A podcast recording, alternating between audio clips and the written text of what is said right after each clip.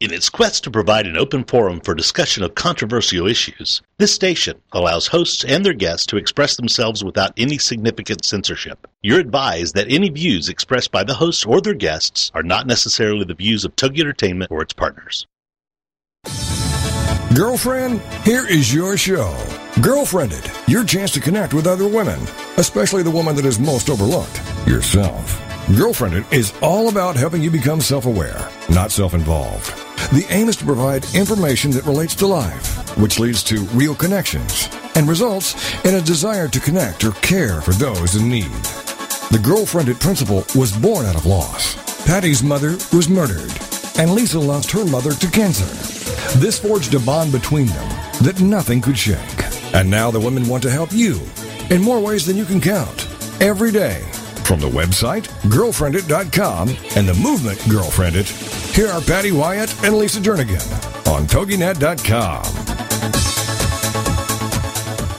Well, welcome to Girlfriend It Radio. We are Patty Wyatt and Lisa Jernigan, and today's show promises to be riveting and educational. Well, and that's humbly said from Patty's mouth, I might say. I think you are claiming this as well because we've been anticipating this interview ever since I finished reading his book, Out of a Far Country. I actually remember you reading. You devour books, so you read so many books that I can't keep track of. But I actually remember when you read that book because I think you stopped and you read every word on every page, which is so unusual for you.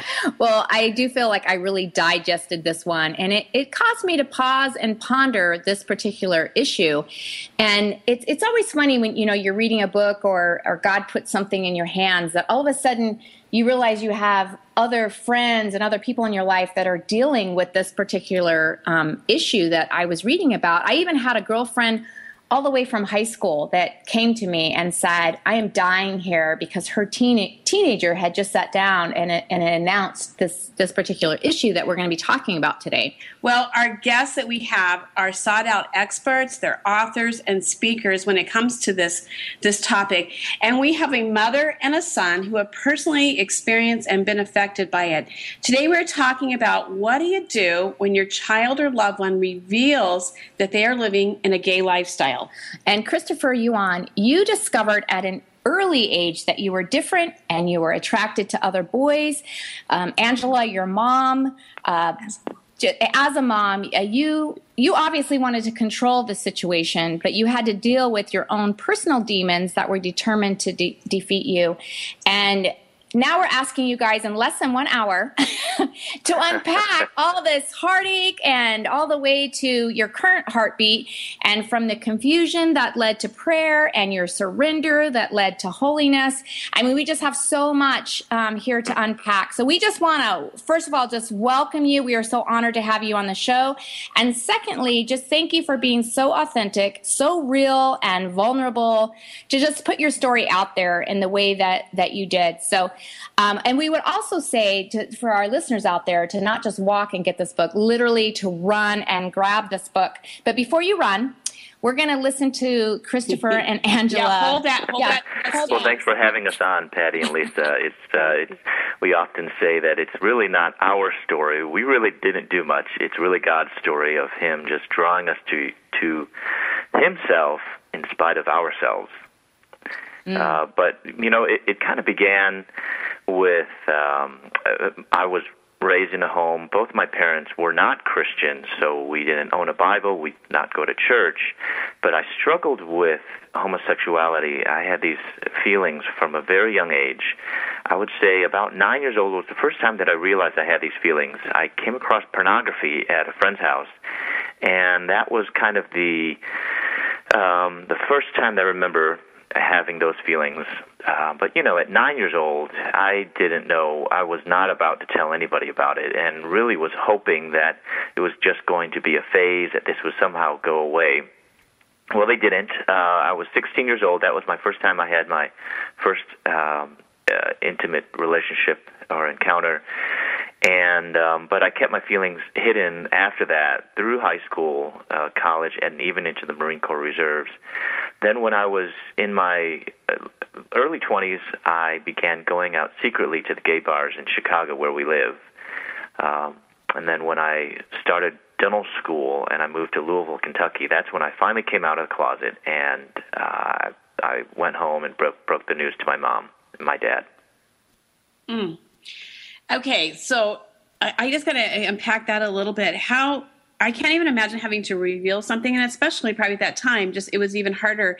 How do you prepare to go? I got to go talk to my to my parents, and and how is that? How are you anticipating it being received? Well, you know, I um, I had been probably out of the closet for about uh, several months at that point. Um, so in my uh, in my personal life, though I wasn't living at home, I was pretty pretty open. So it, it was, um, y- you know, I, I've all my friends knew, my classmates knew. Um, all my friends were gay anyway, and so it was kind of very natural for me that I didn't, um, I, I didn't kind of, you know, think think anything anything of it. And it was actually I want it was kind of a relief. I wanted to finally come out of the closet.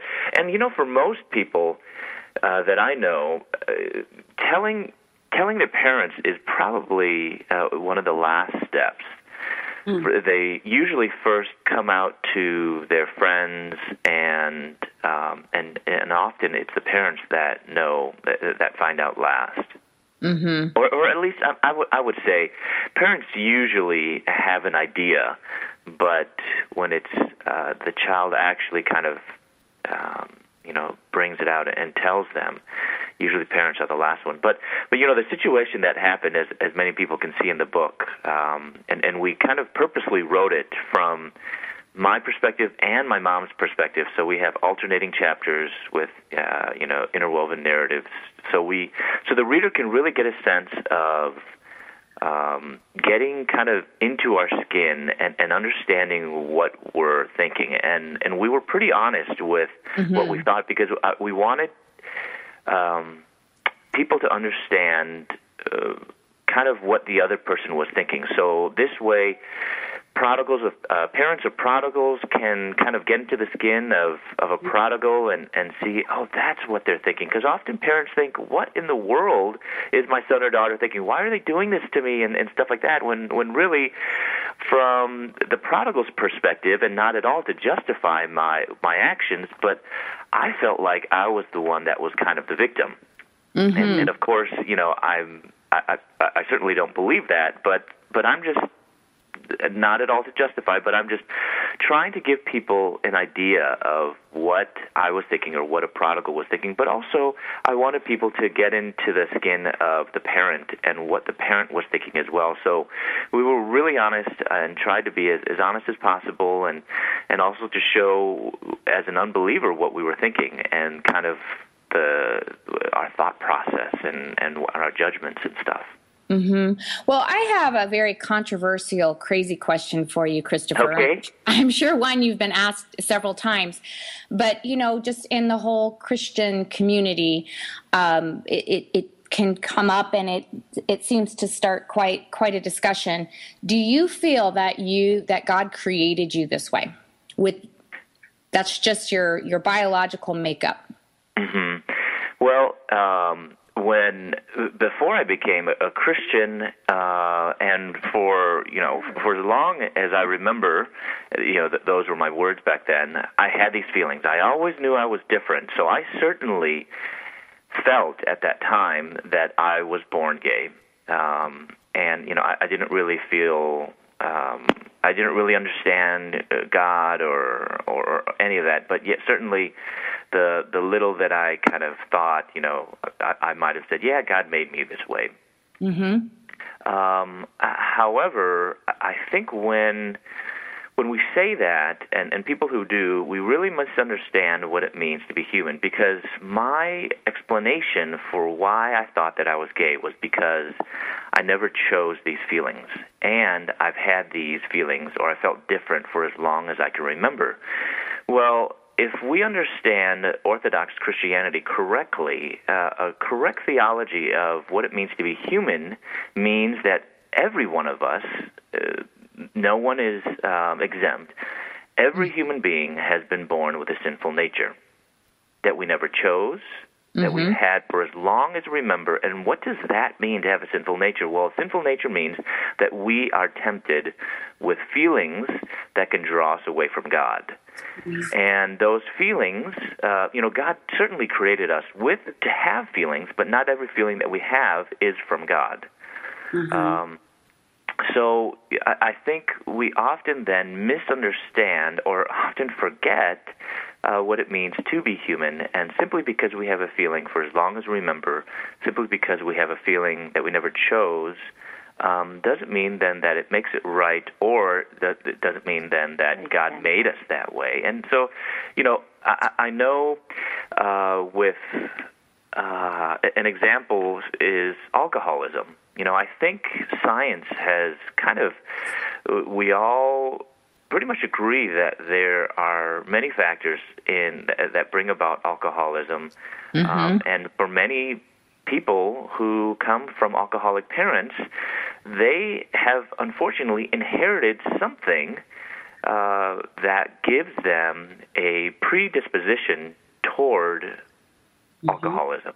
Th- Does that then make it right? Does that justify their actions? Of course it doesn't.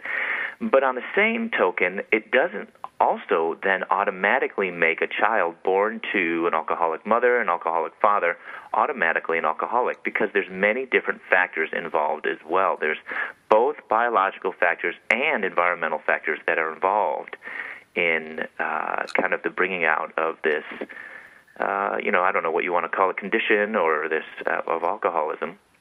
And also, I think in the same way, that is our sin. I think there, because of the fall of man, we all, including our, our biology, has been distorted because of the sin. Uh, but then that doesn't automatically make someone an alcoholic or make someone whatever. I think all of us are born with a bent towards sin. Uh, but then how we're raised, the decisions we make as we grow older, you know, the environmental influences then either bring out that sin or that struggle or that temptation or kind of suppress it. So it's a complicated answer. I don't believe, though, that people are born uh, gay, but I, I do believe that some people might be born with a predisposition or a bent toward that. And that help? thanks- yes you really articulated that so well. I, I still want to like dissect some of that but we are going Sure. to go to a commercial break. And stay with us. We will be right back with christopher and his mother angela. Thank you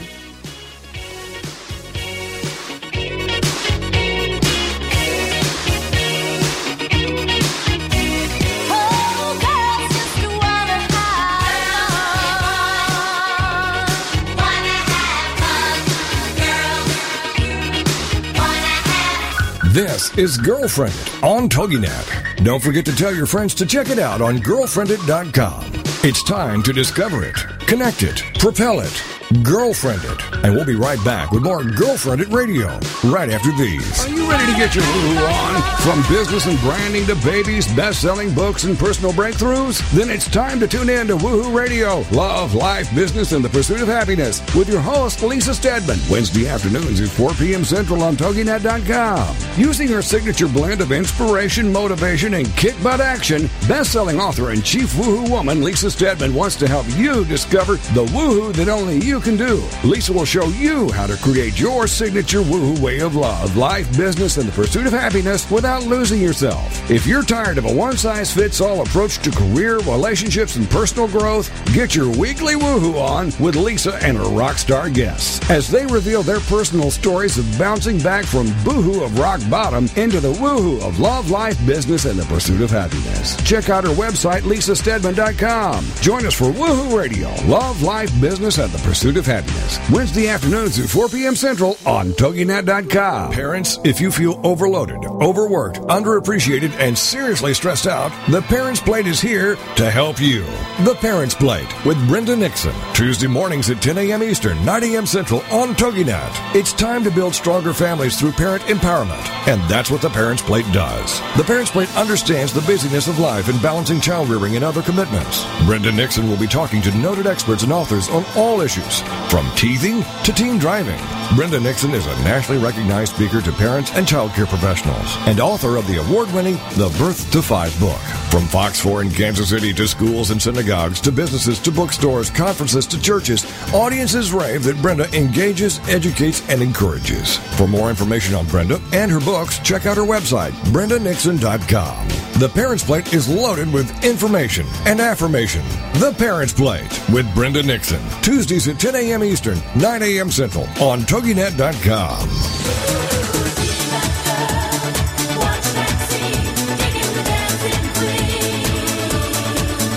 Welcome back to Girlfriended Radio. A chance for you to let your hair down, curl up with a mug of whatever you love, and have some nice girl talk. It's Girlfriended, the radio show on TogiNet.com. And now back to the show with your hosts, Patty and Lisa. Well, welcome back to Girlfriend It. We are speaking with Christopher Yuan and his mother, Angela. And Christopher, you were featured in the award winning documentary Hope Positive Surviving the Sentence of AIDS. Um, and, and also, you co authored with your mother, Out of a Far Country, a gay son a gay son's journey to God, a broken mother's search for hope. And we are so excited to have you on the show today. And we were just kind of dissecting that controversial question of, are you born gay? And love the way that you articulated um, that we're all born as sinners. I mean, I, I love to eat way too much and I love to like soak in chocolate as if it's water. And that's probably not the best thing I can do for my body, but that those are my choices. And and that's basically you're articulating that same thing that we can choose what we're doing with the temple that we that God has given us that that gift of having. And um, can you at what point were you able to figure that out? That those were your choices.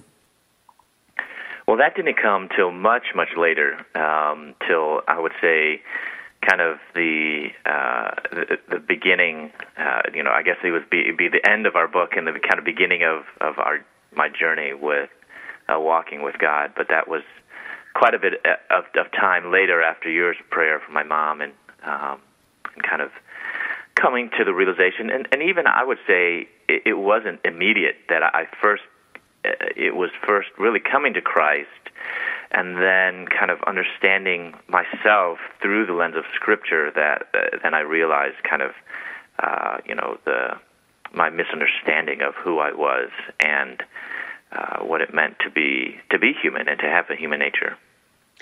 Christopher, did you and your journey and and as you were living your lifestyle, did you hit a point where you hit rock bottom, and what did that look like?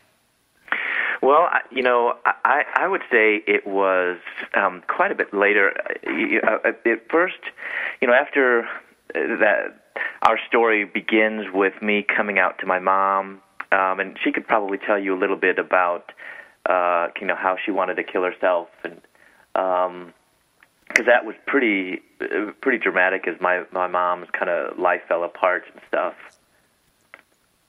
So, well, Angela, yeah, before you share that, um, I think this is so significant for parents because when our children do come to us with, with anything that they're they're dealing with, as a parent, we always feel that it's our fault. It's something we've done. And don't you feel that it's easy to put the blame on on the ourselves. spouse or ourselves. But yeah, and we we take it and we carry that and and and mm-hmm. what did I do wrong? It's my fault. I must have caused this. Well, parenting and the best case scenario still comes with guilt. Mm-hmm. A lot of mm-hmm. guilt because I could have or I should have. And especially when a child comes with a subject like this, can only imagine what you know what you experience. So Angela, can you just kind of unpack your feelings and your journey at this point? Yes, um, I uh, certainly felt uh, that must be my fault or our uh, situation, our broken marriage problem cost our children. And yes, I feel not only feel uh, guilt, and I also feel a lot of shame. So when I heard Christopher um, that he just uh, say that he was a, a homosexual. You know that it was devastating. I don't even think devastating was uh, enough to describe my reaction. You know, at, at that moment, not uh, nothing can describe how I felt, and it was worse than receiving news of Christopher's death. And Mm-hmm. he could, uh, yeah, I, and I even think, oh, he could have uh, cut me with a knife, Mm. and I would even uh, uh, feel hurt less. So, um, and I also actually was uh, in the process of uh, getting a divorce. And at that moment, I just don't feel I have anyone to turn to.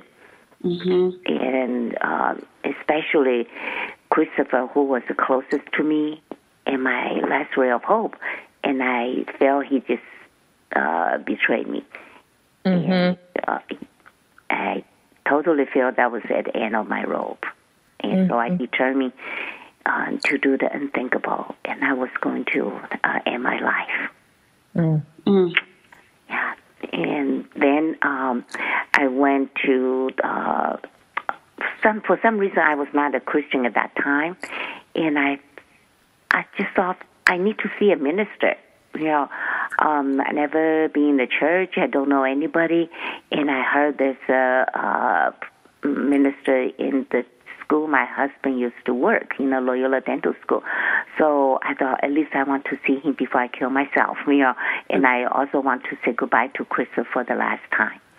And So, Angela, I uh-huh. have to interrupt you right there. I, I find that that is always so intriguing. You just stated you didn't even like Christians, and yet you knew at this point in your journey that I need to talk to a pastor. I need to talk to someone. And I think just for our listeners to hold on to that, so many times we're out there planting seeds and we don't even realize. I know my girlfriend from high school.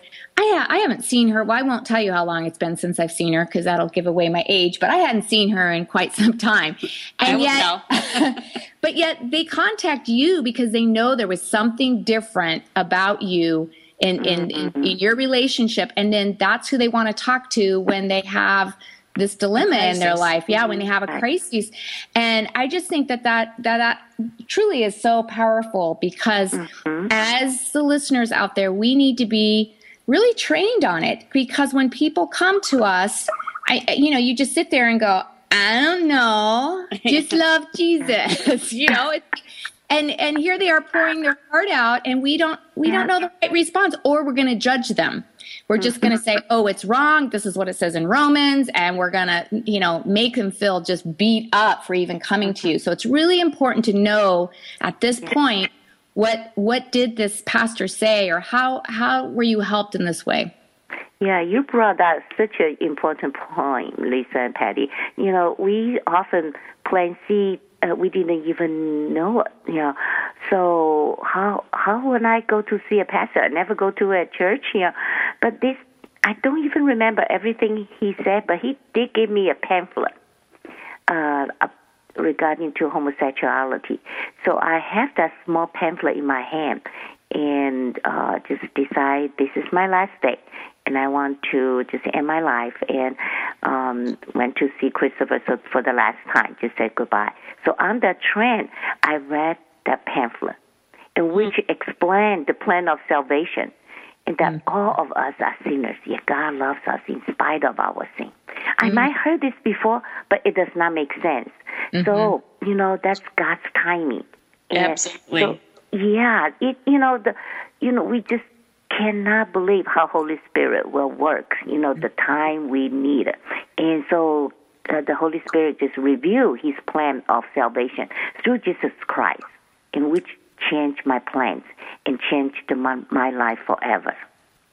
It is so, it, you know, that's such a remarkable story, and just how, like you said, it's God's timing, and how God so pursues us and loves us so much, even when we can't even look at ourselves in the mirror sometimes, and and just how the Holy Spirit, the power of transforming a life, when you are on the brink of like saying to yourself, literally, this is my last day, and how God just got a hold of you and was able to just transform you, and to see how now you are speaking, you know, for Him, and and you guys have an incredible ministry that you like you said it's god's story that he's allowing you to tell. And how powerful that is for so many people. And we just we just um we, we just appreciate you guys just and that you've been because like patty said this issue affects so many people, and a lot of times we don't even know because people suffer in silence with this issue and are afraid to come out and are afraid to tell somebody because they're afraid they're going to be judged or whatever. And we really got to start creating communities and churches and environments where your story is safe no matter what your story is. And I just, I just need to be loved. I need, and I need Jesus. And I know? need to know Jesus loves me no matter what. Yeah. Yes. It's so unfortunate because I feel like um, in the church, there's this elevation of this issue to be above almost any other issue that um, if it's if someone is gay or lesbian or even struggles with these issues, then they are shunned by the community. And and I mean, I I, I have to say, I, I do feel encouraged. I, I think uh, the, the churches that I speak at are really getting it and are, are understanding grace that that we cannot elevate one sin above the other sin or elevate this sin and think of our sin as as being not as bad. But uh, really, God is when it comes down to it, our sin separates us eternally from God. Whether it's anger or jealousy or or um, gossiping, or whether it is some some sort of sexual immorality. And when we elevate one above the other, I, I believe we we become kind of like modern day Pharisees. And and looking at the life of Jesus, we see how Jesus was so compassionate. I'm, I was just reading through the Gospel of Luke this morning, and the the prostitute who went and to the Pharisee's house where Jesus was eating, and she wept and and washed Jesus' feet with her tears. He was so patient and compassionate upon her, and yet he was you know, just spoke out against the Pharisees. You know, woe to you! he did not hold back, and um, and I think often on this issue of homosexuality, some of us have elevated homosexuality. Well, okay, I, I might, you know, lust, but at least it's heterosexual lust, not homosexuality. And and when we do that, I I don't think that that is really understanding grace and understanding the need for all of us to come before Jesus and to deny ourselves and pick up our cross and follow Him. And it's so well said. And, you know, we just have a few seconds, so we're going to take another commercial break.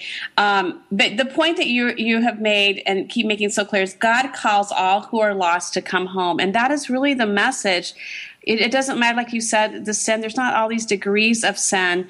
But when we come back, um, Christopher, we're just going to keep talking about just the hope that's there and just this tough issue. And just because so many people are, are thinking about things with this issue, but they don't ever verbally say it. So we, when we come back, let's kind of talk about some of those things that maybe people are thinking, but they don't address, and they don't want to address, especially at church or among their friends or family. And you guys have the courage to really bring this out and, and really talk about that. So stay with us. We'll be right back with Girlfriend It Radio.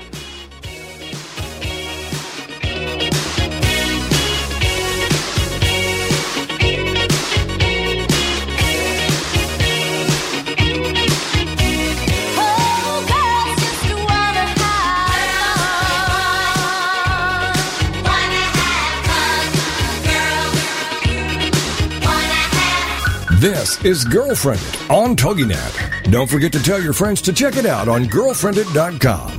It's time to discover it, connect it, propel it, girlfriend it. And we'll be right back with more Girlfriend Girlfriended Radio right after these. In today's business world, a helping hand or idea that doesn't come with an invoice is a treasured find. And if that happens to you, then you need to pay it forward to keep other entrepreneurs from making mistakes or getting a raw deal. It's called Paying It Forward with Josephine Girassi. Wednesday mornings at 10, 9 a.m. Central. Josephine is going to have the guests describe their accomplishments, the lessons they've learned, both good and bad, and then sharing those pieces of knowledge as we create a movement of paying it forward. For more information about Josephine, her business, and background, you can go to mymomknowsbest.com. Josephine Girassi has always been a problem solver. She saw this need and has turned it into a movement. It's paying it forward with tips, tools, and advice and hard lessons learned. These pieces of knowledge can make a huge difference for you, your business, and others. So join us for Paying It Forward with Josephine Girassi. Wednesday mornings at 10 a.m., 9 a.m. Central on TogiNet.com. Everyday Autism Miracles with Shannon Penrod. Friday afternoons at 2, 1 Central on TogiNet.com. Life after an autism spectrum diagnosis doesn't have to be difficult. It can be joyful, happy, and filled with hope. Join Shannon Penrod, author, speaker, coach, and mom of a six year old recovering from autism, for this inspirational hour of hope. She's even authored a series of children's autism books with her son, Jim. For more information about the books, Shannon, and Everyday Autism Miracles, go to her website, shannonpenrod.com. From there, you can also get to her other websites, blogs, and connections. On Everyday Autism Miracles, you'll hear stories from parents whose children have made miraculous strides. You'll also get the inside dish on therapies, treatments, supplements, and how to get funding to help you afford them. Miracles abound in the autism community, so tune in for Everyday Autism Miracles to listen, share, laugh, and surround yourself with hope. Everyday Autism Miracles with Shannon Penrod. Friday afternoons at 2, 1 Central on TogiNet.com.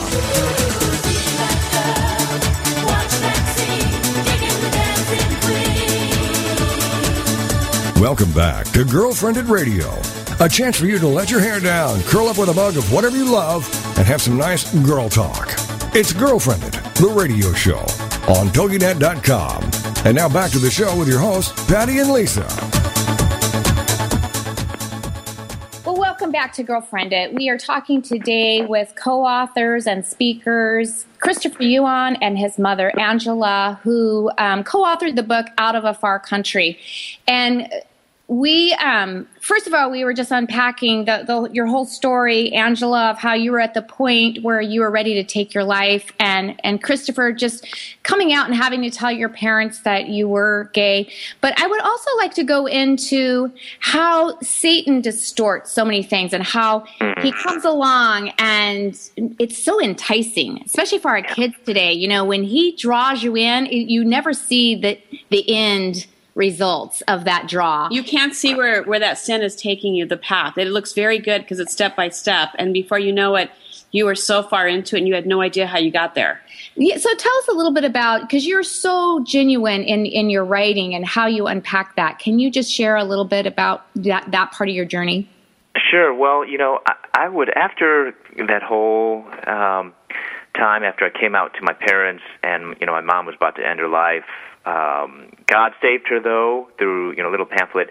Well, my mom can't, comes to faith. I mean, it was just an incredible, miraculous, dramatic transformation. Then uh, eventually, my father does. They don't get divorced. They stay together. They're, mm-hmm. They've been married for now almost forty-seven years.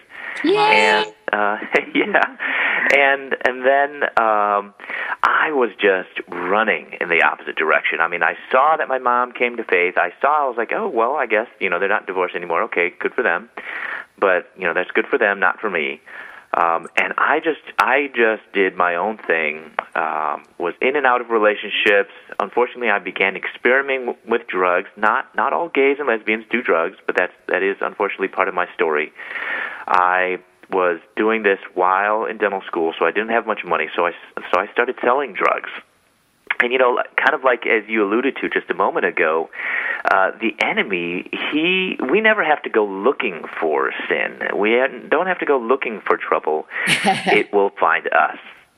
And often people are, it's easy to get disgusted by other people's sin. You know, say, how could that person be doing whatever, X, Y, and Z, drugs or, or whatever it is? And, and the reality is, that's, that's easy to look at someone else's sin, but we need to be looking at our own sin and saying, why am I still wrestling with, you know, or, or giving in to these things? Whether it's acting upon it or whether it's in the secrecy of our minds.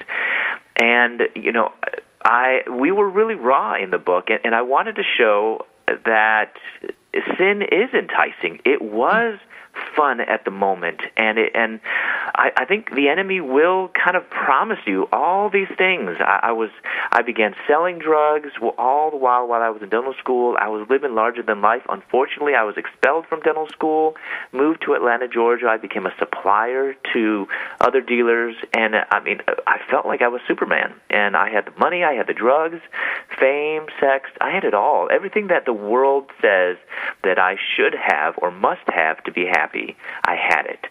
Um, there's a chapter in the book where I, I, I even showed kind of the depth that I had gone, you know, being in uh you know it's called a bathhouse and and being i mean it was just uh, the drugs and the promiscuity and you know look uh, you know it probably made it some readers cringe, but I, I just wanted to show that, you know, I never intend to start out in saying, you know what, I think I want to be a drug addict or I think I want to be, you know, really promiscuous It just happened, and that's what happens when we let it happen. Mm-hmm. That's what happens when we um, first don't have Christ, and if we just allow things to go, I think often we will find ourselves in that situation. So, um, you know, my parents didn't know the extent that I was how how far I had gone, but my mom knew that I needed to know Jesus. Mm-hmm. You know, sometimes parents of gay children they want their children to stop being gay or to start, you know, to become straight or whatever, and yet my mom knew that those things are just peripheral issues. That the core issue is that my heart needed to be right, that I needed to be fully surrendered to Christ. And if I get that portion right, if I, I mean, that's not a portion, that's like the whole thing. If I get that part right, God will take care of the rest. So my mom, she fasted and prayed every Monday for seven years. She enlisted over a hundred of her friends from church, from Bible study mm-hmm. fellowship group, and they began to cry out to God for me. My mom prayed a very bold prayer, which was, God, do whatever it takes whatever it takes. Mm. You know, that's that's a pretty bold prayer for for a mother to make. that, is, that is extremely bold. Yes, especially as a parent, I find mm. myself praying. Well, first of all, I I love the fact that Angela, you were praying just whatever it takes for him to find that relationship with Christ, not whatever it takes for him to not be gay. Because it's exactly what you said. It's like okay mm-hmm. so so i gossip. Am i am, am i saying that prayer? Do, lord do whatever it takes to stop my sin and gossiping you know? We, we don't pray those prayers. And as a matter of fact i think of just with my i have three children and whenever i i pray for something specific i always say and please be gentle. Please don't mm. you know don't don't expose too much. You know, we have a tendency to to not really be that bold because we don't mm. want to have to suffer or let our children suffer. Yeah, and I, I don't think. I mean, I wouldn't.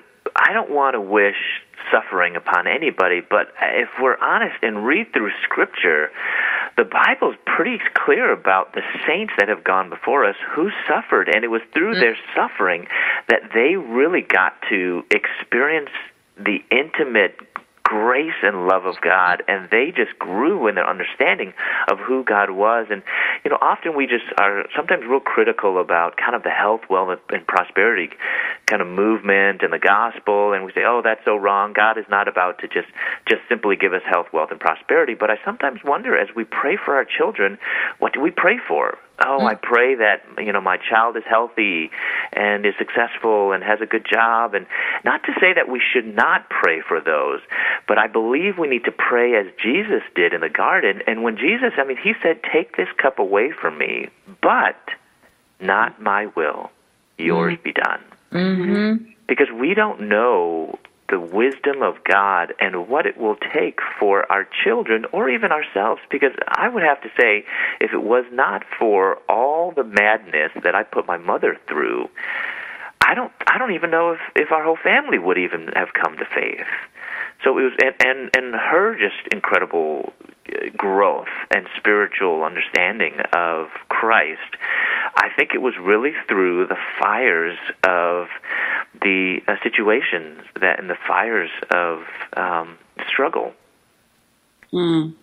And, you, and you know what? Especially, I think as Americans, we value our uh, convenience and comfy and safety mm. almost as our idols. And so, like you yeah. said, we, we, pray that for ourselves and for our children because we don't want to see our children have to struggle through anything. We want to make it really easy for them. And so that you're right, that is such a bold prayer, Angela, for you to pray for your son because you don't know what God's going to do. Mm-hmm. And and it's like you just have to release. And we do have to release our children to the Lord to go, okay, God, they're yours first. You love them more than we do. And uh, our first desire is that they would know you so intimately. And mm-hmm. that is a hard prayer to pray. But it's so, it, and look at how life changing that was. Mm-hmm, mm-hmm. Yeah, I do uh, learn that we parents just cannot change our particle, but God can. So exactly. we, yeah. So I learned we must present our particles to the Father, uh, like Hannah left Samuel at the temple. Mm-hmm. Or Abraham placed Isaac on the altar. So I just pictured, you know, I have to lay my Isaac on the altar. Mm-hmm. And as hard as, as it was, but that's the only thing we can do. And so we we just have to ask God to do His miracle and change our son. Mm-hmm. And we want to do it with our words as mothers. I think so many times we want to control it and rather than letting the Holy Spirit be in control. And so that's such good advice that we have to lay him down on the altar because it's really easy to become the preacher as parents mm. and which becomes the nagger. Mm. And it's never easy to do that. I mean, Abraham, Hannah, I don't think it was really easy for them to do that. But, uh, but I mean, kind of through their obedience and through their incredible faith, uh, they did that. And, um, and as you see, you know, the work that Samuel did and, and Isaac. So, um, so anyway, I mean, I was in the depths of my sin. My mom, she fasted 39 days for me. Mm. I mean, it was just she was so desperate, and she prayed.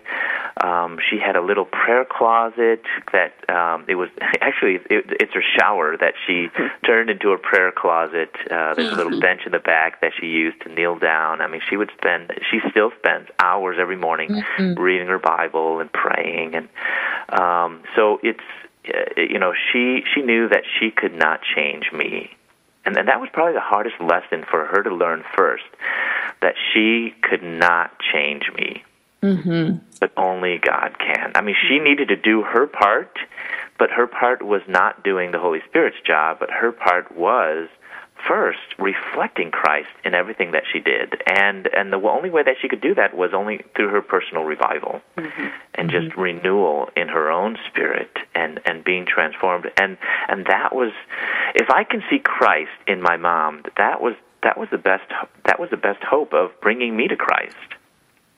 Isn't that so interesting? And and we can learn that on on any level. When people see Christ in us, that is the the biggest testimony ever. It's not what we say; it's mm-hmm. what they see in us, and that is that relationship. If we always just go back to that of Jesus loves me, Jesus loves you, we are weak, he is strong. You know, we just go back. People want what we're having. They want it. They crave it. Yeah. But we try to do it um, so many times with our words. Well, we only have one minute left before we go into a commercial break. And um, Christopher, I, I, would love just to kind of um, talk about you guys are out there speaking now, and I know that um, as you speak on this particular topic, for so many people, if they do not have the Holy Spirit living within them, if they if they don't have Christ, then it's really easy to get angry. Um, you, you, know, you're seen as a, a bigot. It's like all kinds of fun things that I'm sure that you're up against. So when we come back from the commercial break, I would love for you to just share what takes place um, just as you're out there speaking. So. Stay with us. We'll be right back after this commercial.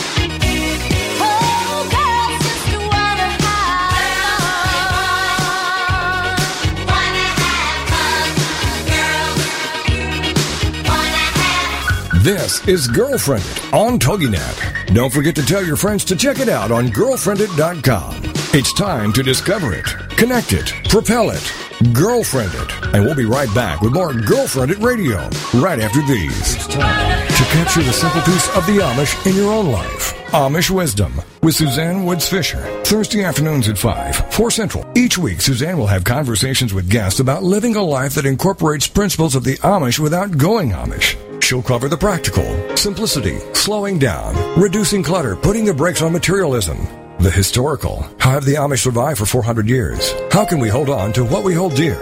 And the spiritual, treasuring important values, honoring the past, and increasing peace of mind. You don't have to become Amish to make personal peace a reality. Amish wisdom will help all of us live a simpler life. For more information, go to SuzanneWoodsFisher.com. With Amish wisdom, Suzanne offers us a glimpse into a world of peace, serenity, and total commitment to family and God.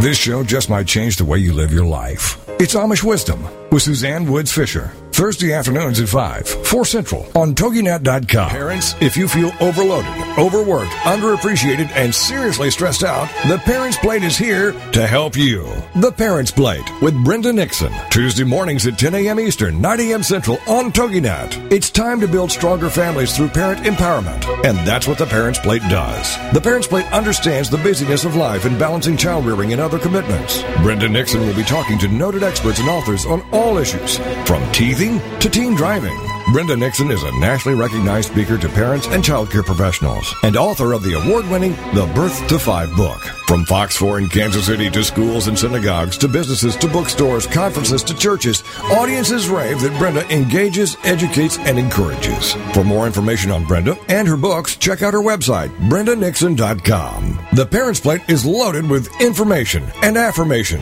The Parents Plate with Brenda Nixon. Tuesdays at 10 a.m. Eastern, 9 a.m. Central on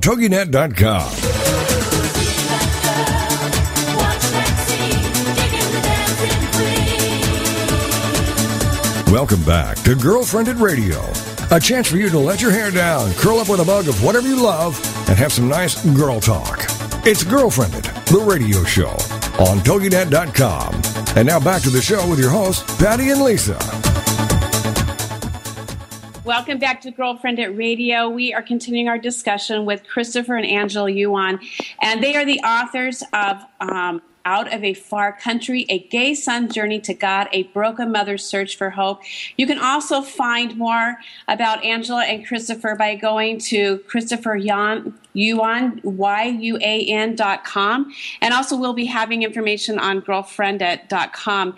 And again, we, we just want to thank you guys for taking your time at this day just to share this amazing story and going into a conversation that it, it really is difficult and people like to avoid this issue of, you know, what do you do when, when a child reveals that they're gay from a mother's perspective, from the son having to, and just talking about um, the power of a mother's bold prayer um, to say, God, they're yours and your will be done.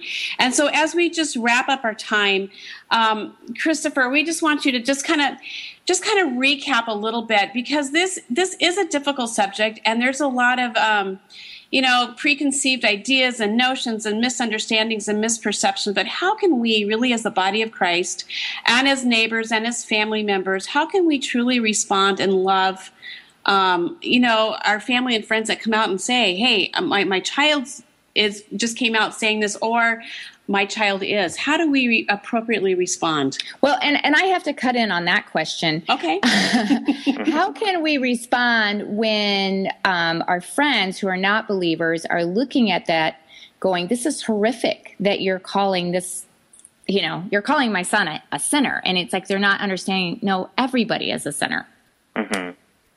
Yeah, I, you know, I I think uh, my best example, or, or what I what I know best, is how my mom and dad uh, treated me and reached out to me and loved on me. And, and and when I say love, I'm not I'm not taking kind of the world's understanding of love, which is live and let live, but love as in kind of biblical, sometimes tough love. Uh, love that that that speaks truth, but not just condemns you, but speaks truth in pointing you to Christ. And you know, after all those years of being in drugs, you know, I was in prison, uh, or I, I got arrested and I was in prison. That that was God's answer to my mother's prayer. Not mm-hmm. something that any mother would want, but that's what I needed. And you know, it took that. Why? I mean, it, I think I started coming to Christ. I found a Bible in the trash can, and um, just amazing thing that God was doing in my life. But my parents were so patient, and they just allowed God to work. I mean, they did see God working, um, but they kept wanting to ask about homosexuality, but they didn't. You know, do, they wanted to ask, "Do you think homosexuality is a sin? Are you still gay?" But they didn't, and. Mm-hmm and, and I, what I appreciate about that is they allowed the Holy Spirit to work, which took about a year, year and a half, almost two years, not because of God, but because I was so stubborn.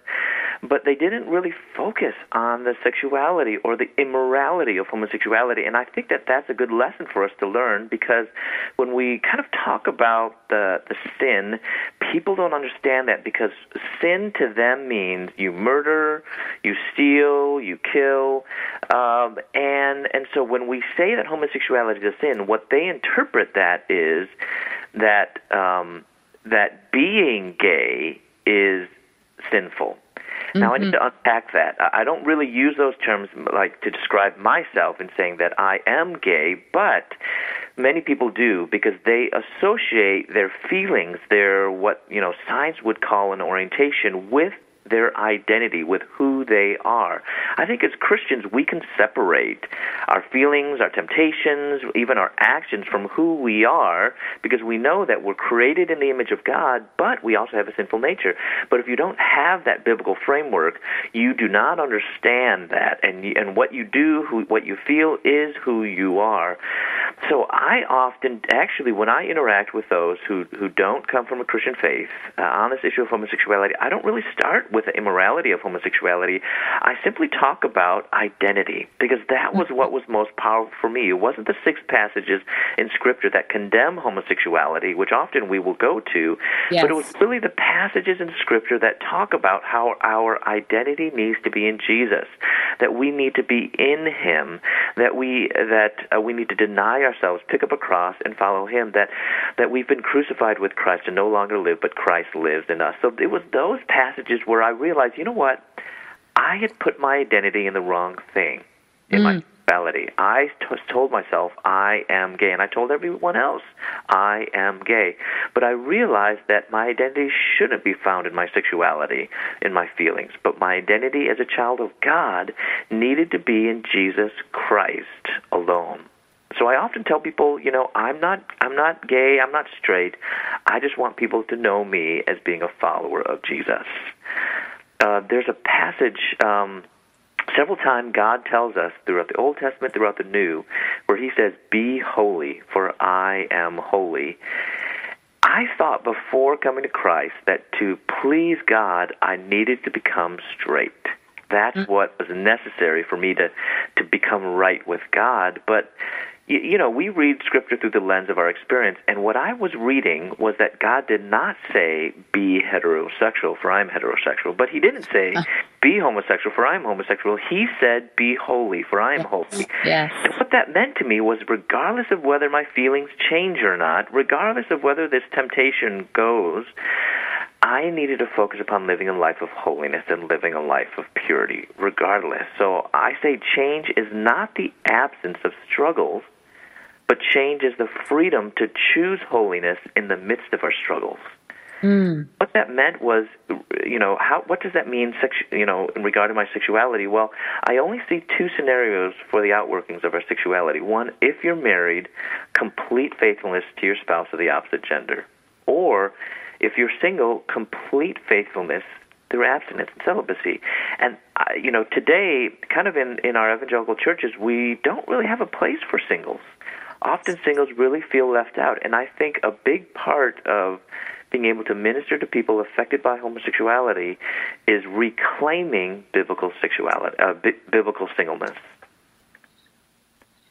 And um, and, and I, because I think that uh, for many people coming out of homosexuality, singleness will be a reality that they will live live with for a period in their life, a, a chapter in their life, or maybe even the rest of their life. But that's okay because we have hope in Christ.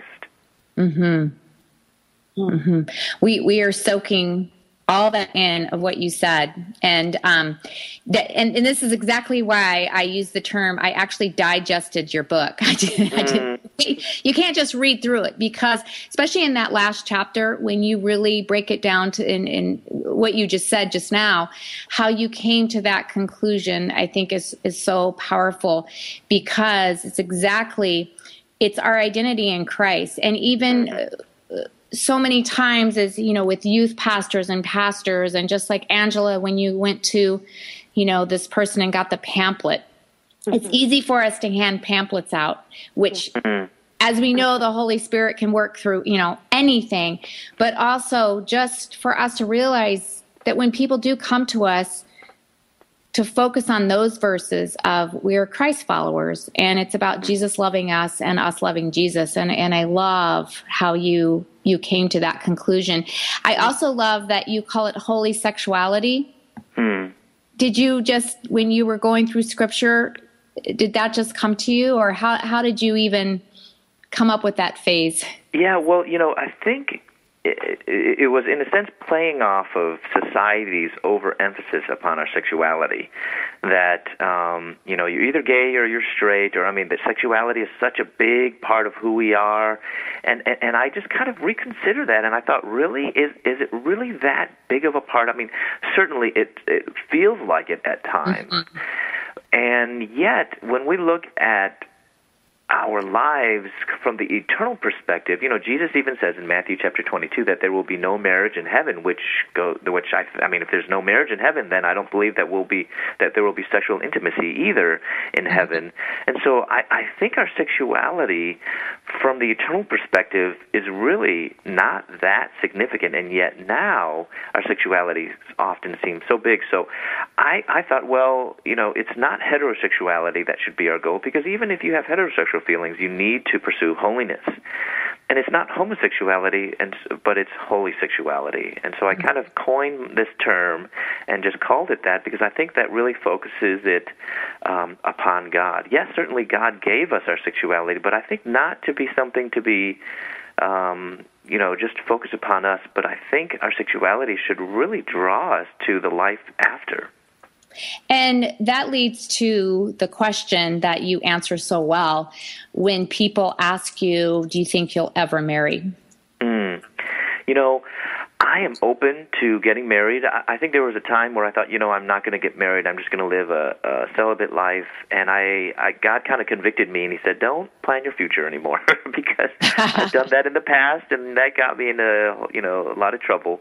So I'm open to whatever God has for me, and I think that's a good place for all of us to be, um, mm-hmm. um, to just be open for whatever God has for us in the future. Especially those that, you know, the listeners that might be living single now, and and the majority of singles that I know that are in the 30s, 40s, maybe 50s, want to get married, but for whatever reason find that they're not. And, you know, be open to marriage, but be, you know, know that God is sovereign and that He's not that he's not putting you in this situation to punish you or somehow that you're not ready. But i think he's he wants to use this to draw you closer to god. I believe marriage is to draw us closer to god and i also think that singleness is to draw us closer to god as well well, we only have two minutes um, to the end of the show. Is there anything, any tips, anything you can leave us with before we, we end? And now it's one minute left. So. well, you know, I would say, you know, as we approach this issue, especially now with kind of elections coming up, and I think that this issue will be one of the main issues. I, I, you know, I kind of thank God that I'm not a politician. I, you know, maybe that's a, a plus of of having a felony on my record. but I, I want us to, in the midst of all this confusion and politics and all of that, to focus upon the gospel. I, I want us to just lift up Jesus, even in the midst of our interactions on this issue of homosexuality, and really to see that Jesus is the one that is the answer. He's the one that will bring clarity, and He is the one that will bring us to a life that is transformed. I love that. Jesus will bring us to a life that is transformed. And we just have to thank you again, Christopher and Angela, for being on our show today. If you would like more information, you can find them on the website, and we have that listed at www.girlfriendit.com. And we will talk to you next week.